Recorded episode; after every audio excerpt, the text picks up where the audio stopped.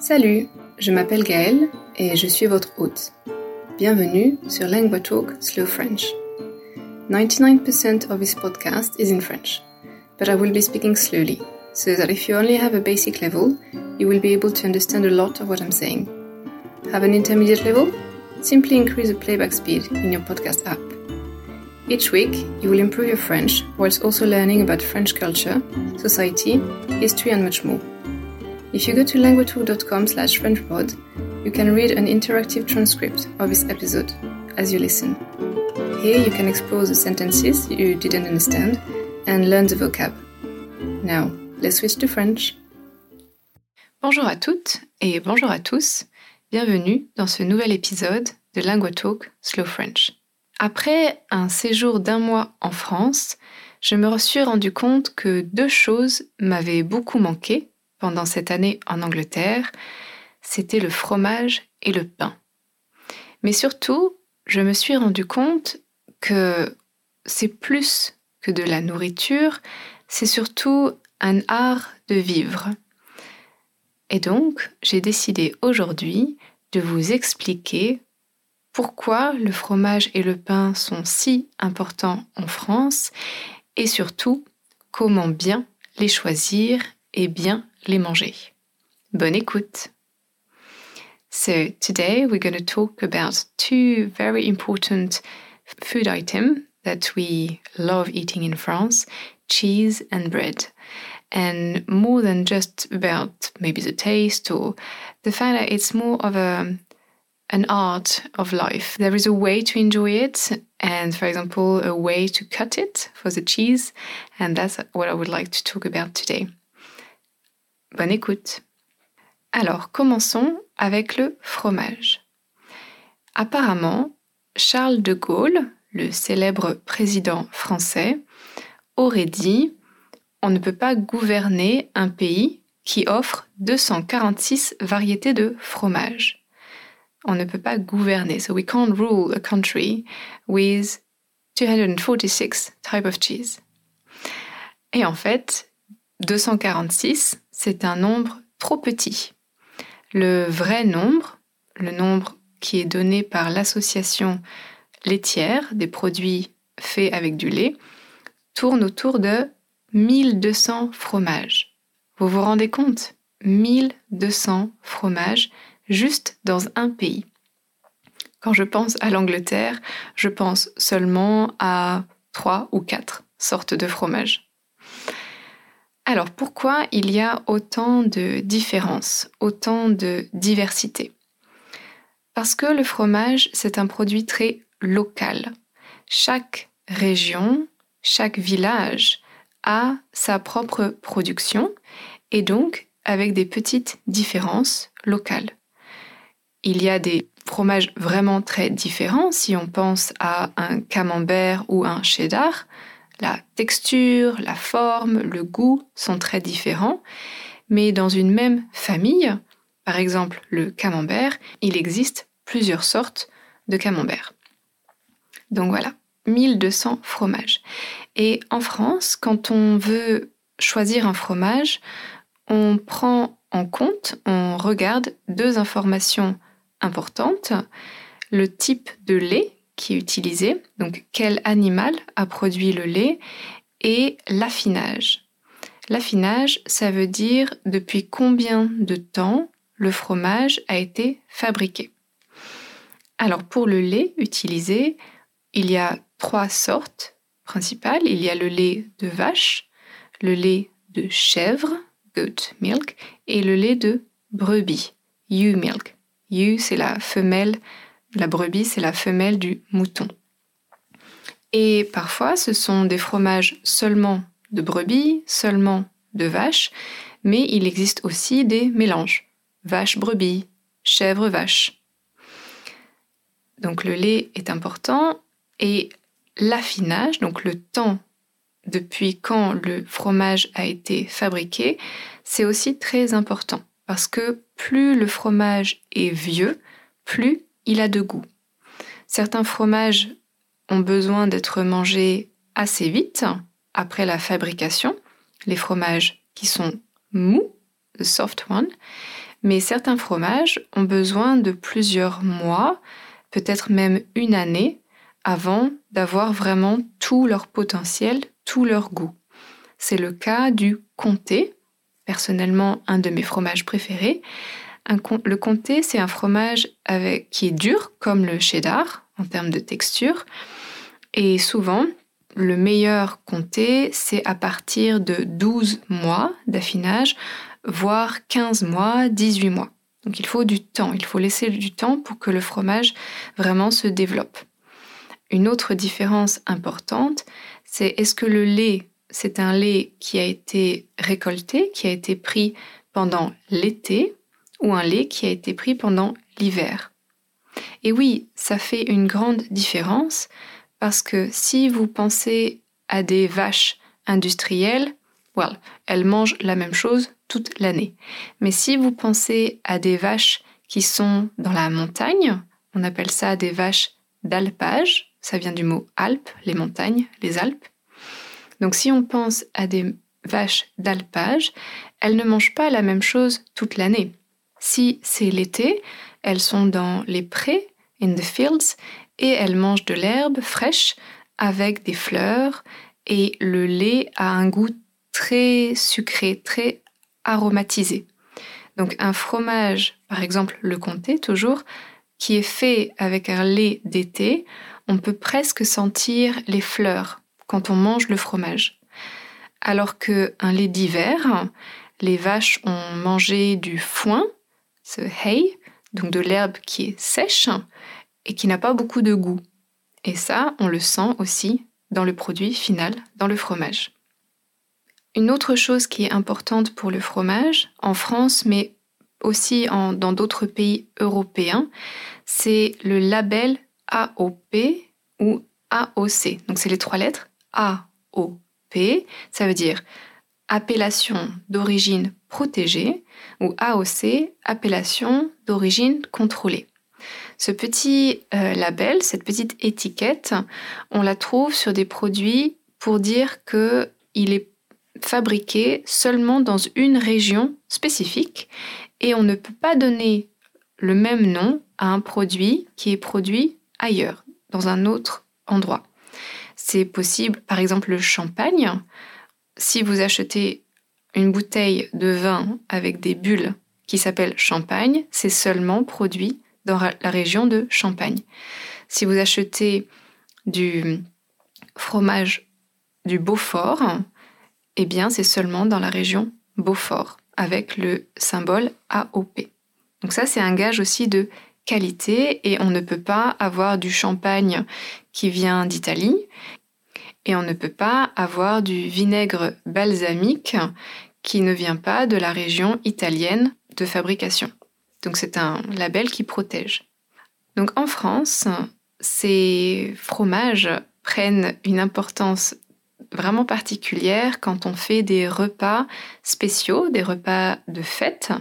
Donc par exemple à Noël ou pour les anniversaires, mais aussi pour les repas du dimanche où on apporte le plateau de fromage. En anglais, on pourrait dire the cheese board et c'est vraiment une pièce euh, maîtresse presque aussi importante que le plat principal. Et sur ce plateau de fromage, on présente joliment les différents fromages qu'on a achetés au supermarché ou, le mieux, au fromager. Parce que oui, en France, il existe des magasins spécialisés seulement pour le fromage. Ou alors la crèmerie, où là, on achète du fromage, mais aussi du beurre et de la crème. Et si vous allez sur un marché traditionnel en France, traditional market, il y a normalement toujours un vendeur spécialisé pour le fromage. Et donc, quand on présente notre beau plateau de fromage, l'esthétique est très importante. Les fromages doivent être un morceau entier, a whole piece. Et maintenant arrive la question cruciale, comment on coupe le fromage? Quand j'habitais en France, pour moi, c'était une évidence, je ne réfléchissais pas. Mais depuis que je suis en Angleterre, j'ai compris qu'il y avait un art pour couper le fromage et un savoir-faire. L'autre jour, j'ai partagé un repas avec un ami anglais et à la fin, je lui ai amené un plateau de fromage et mon Dieu, il a coupé le fromage n'importe comment, d'une manière très anarchique et la française en moi a hurlé. I was screaming inside. Mais je n'ai rien dit. Et c'est là où j'ai réalisé que vraiment, il fallait que j'explique comment couper le fromage. Alors, tout dépend de la forme du fromage, mais il y a une règle essentielle, une règle clé, c'est qu'il faut être euh, juste et il faut partager. Je vous explique. Un fromage, il est toujours plus tendre, il est toujours meilleur dans la partie centrale, in the heart, dans le cœur du fromage. La partie extérieure, elle est souvent plus dure et il y a la partie, la croûte. La croûte, c'est la partie extérieure que souvent on coupe, on enlève. Et ça, ce n'est pas très bon ou c'est moins bon.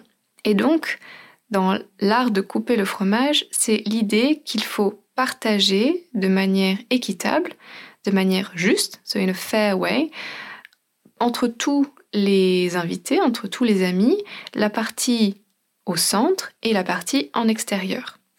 Donc si vous avez un fromage rond comme le camembert, alors il faut couper des petits triangles. Vous coupez du milieu vers l'extérieur en faisant un petit triangle. Si vous avez un fromage comme du cheddar, donc un, triangle plutôt, un bloc, alors euh, il faut couper normalement des petites tranches qui partent du cœur vers l'extérieur. Je vais vous mettre dans les notes sur le site une petite vidéo de carambolage. C'est une émission sur la télévision française qui vous explique plus en détail et avec une vidéo comment bien couper le fromage et vous allez, vous allez tout comprendre. Mais si vous êtes un jour invité par un Français, ne paniquez pas, peut-être observez-le ou observez-la, regardez comment il ou elle coupe son fromage et ensuite lancez-vous.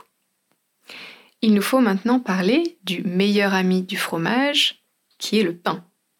En France, il est impossible de manger un morceau de fromage sans pain. Quand je suis arrivée en Angleterre, la famille avec qui je vivais a voulu être euh, très gentille et a acheté une baguette en allant au supermarché en Angleterre. J'étais très excitée, très enthousiaste à l'idée de manger une baguette, mais horreur, quand ils m'ont apporté le pain, c'était immangeable. Ce n'était pas possible de le manger.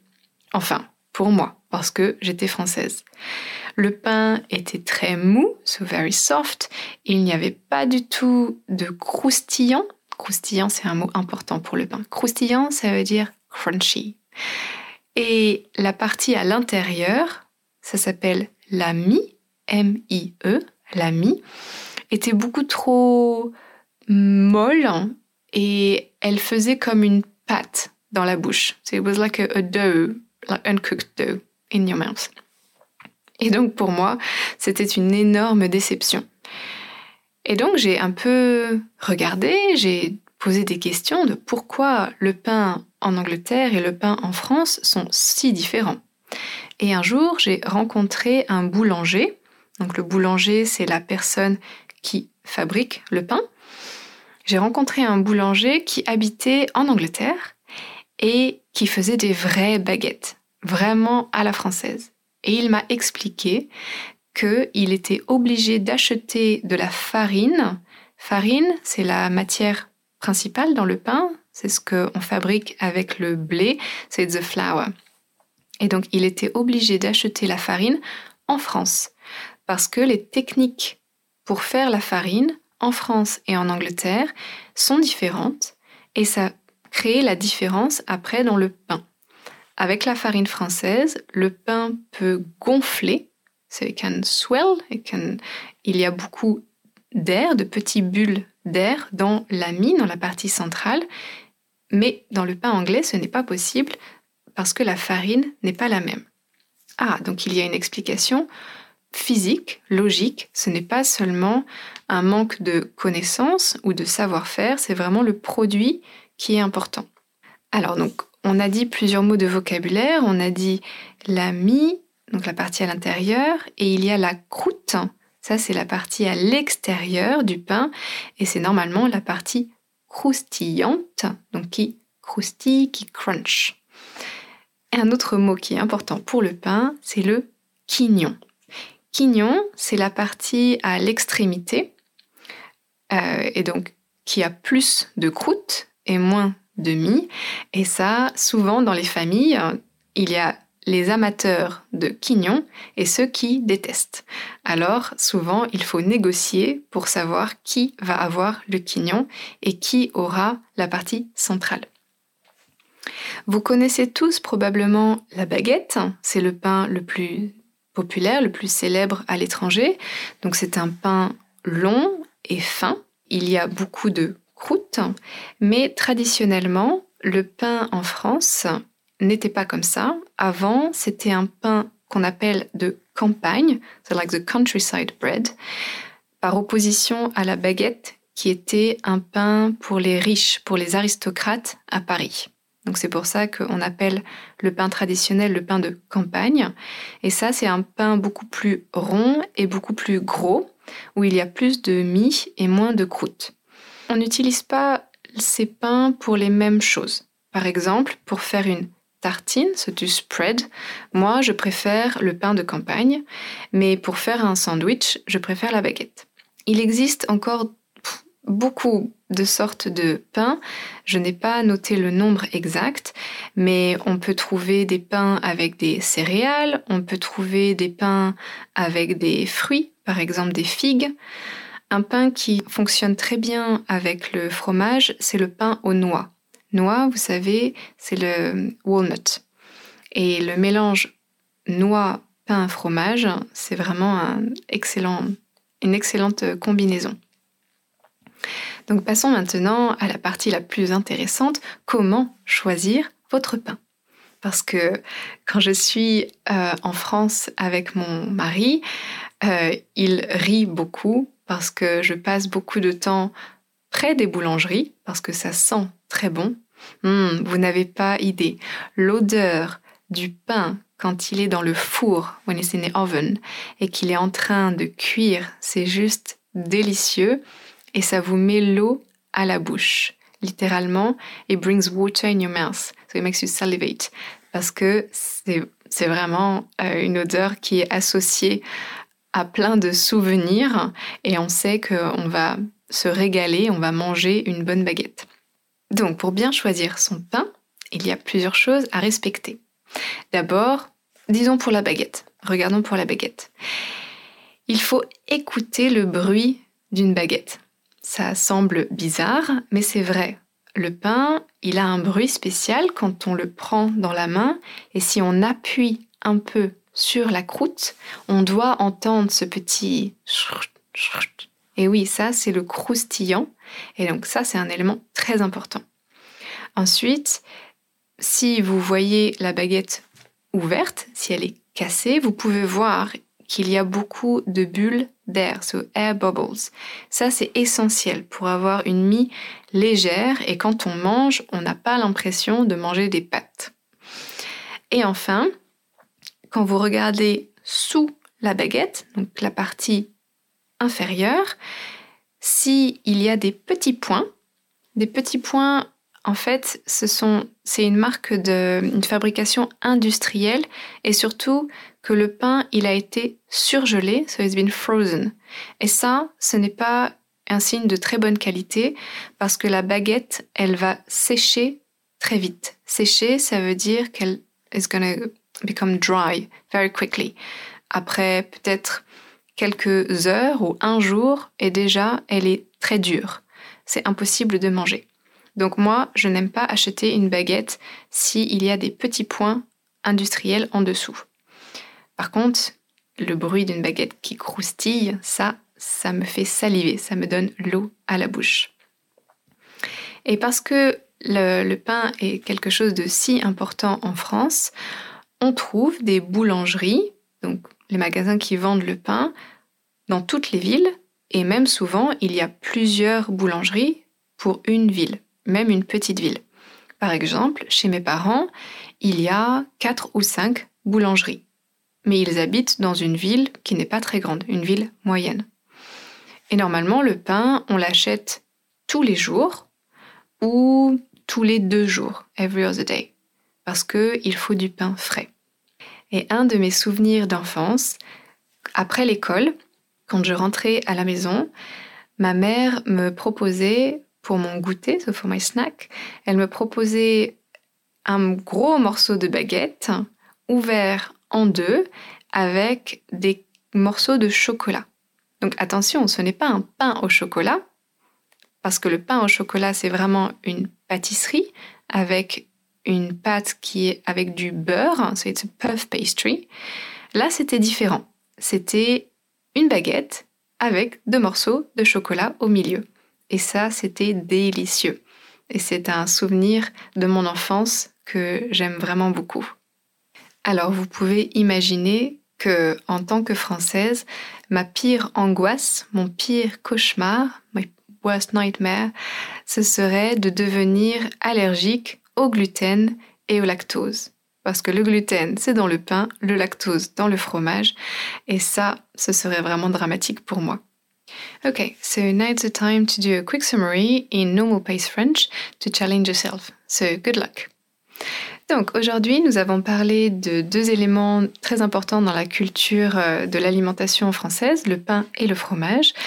Nous avons dit que pour le fromage, il en existe de très nombreuses sortes, 1200, et que deux points sont essentiels pour les choisir. Le type de lait, donc est-ce que c'est du lait de vache, de chèvre ou de brebis, et le temps d'affinage, donc combien de temps il a été euh, fabriqué. En France, il y a aussi des appellations, des labels qui protègent certains fromages et ces appellations s'appellent AOP ou AOC. Et je vous ai expliqué que euh, le fromage tient une place essentielle dans les repas importants comme Noël et que on présente un plateau de fromage et qu'il faut faire très attention à la manière de couper son fromage. Et ensuite, on a parlé du pain en disant qu'il existait euh, plusieurs sortes de pain, que la farine était un élément clé pour bien réussir un pain à la française et que en France on trouve du pain dans les boulangeries et qu'il en existe plusieurs dans chaque ville et que pour moi l'odeur du pain est une odeur euh, du pain qui vient de cuire est une odeur très alléchante, appétissante et qu'il faut savoir choisir son pain en écoutant le bruit du pain. And now we are back to slow French.